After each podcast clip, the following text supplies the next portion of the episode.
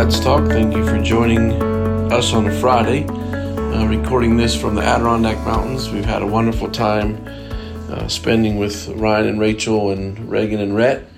And uh, as I've been thinking about the opportunity to be able to share with you, um, I've been thinking through the phrase of the moment, watching uh, Reagan as she goes from one place to the next place, um, just enjoying uh, the little things of life, uh, the flowers, the birds. Uh, she stopped the other day and just looked at the ants and saw how fast they were moving, and it was something that just brought a smile to her face. So I want to encourage uh, myself and I want to encourage you to enjoy uh, the moment. I know that there's a lot of things uh, going on in, in your life today. I know life is busy.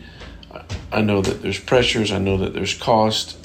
Um, but I just want to encourage you to enjoy that um, the moment. I was thinking about uh, James chapter 4, uh, verse 13. Come now um, you who say today or tomorrow we will get in such and will go and be in such and such a town and spend a year there, a trade and make a profit. Yet you, you do not know what tomorrow will bring.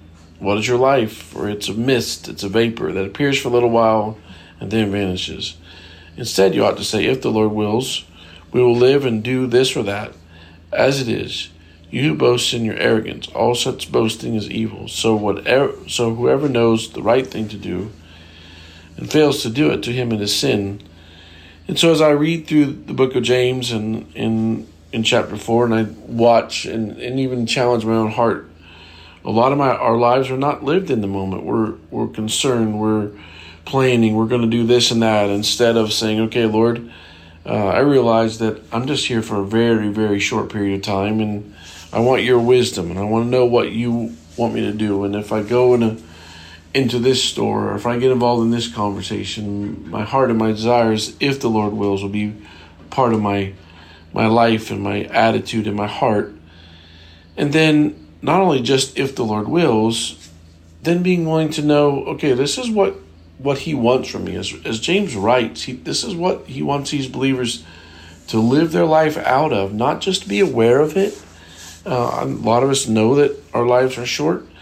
So, not just being aware of it, but actually then, okay, look, I'm going to walk and live my life um, from this perspective. And so, um, reminding us this morning or whenever you pick this up that if we don't do this, if we don't walk this way, then then we're living in sin. We're not living how our Father wants us to live. And I realize there's a lot of you know factors that you're thinking about and uh, what and in your life, and you're not like a little two and a half year old run around and enjoying life. And but why can't we pause and think our way around the opportunities that are in front of us and live our life in the confidence in the grace in the truth uh, in the moment of all right lord if you've given me today so uh, whatever you want from me today it's your day um, and so as i walk today i'm reminded that this is just a day, it's a gift, uh, no guarantees for tomorrow.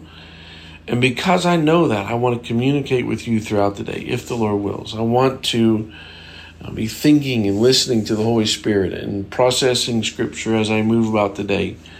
Um, no, not knowing what we're going to face or not face. We don't know what's going to happen today, uh, but we know the one who's in charge today. And so, um, praying for you as you enter into this Friday uh, that you will process the moment, you'll enjoy the day, you will be reminded that it's a gift, and that you'll walk differently because you know who your Father is. So, Father, we thank you for the opportunity uh, to be alive today, to serve you today, and thank you for leaving us the Word of God to be able to navigate today.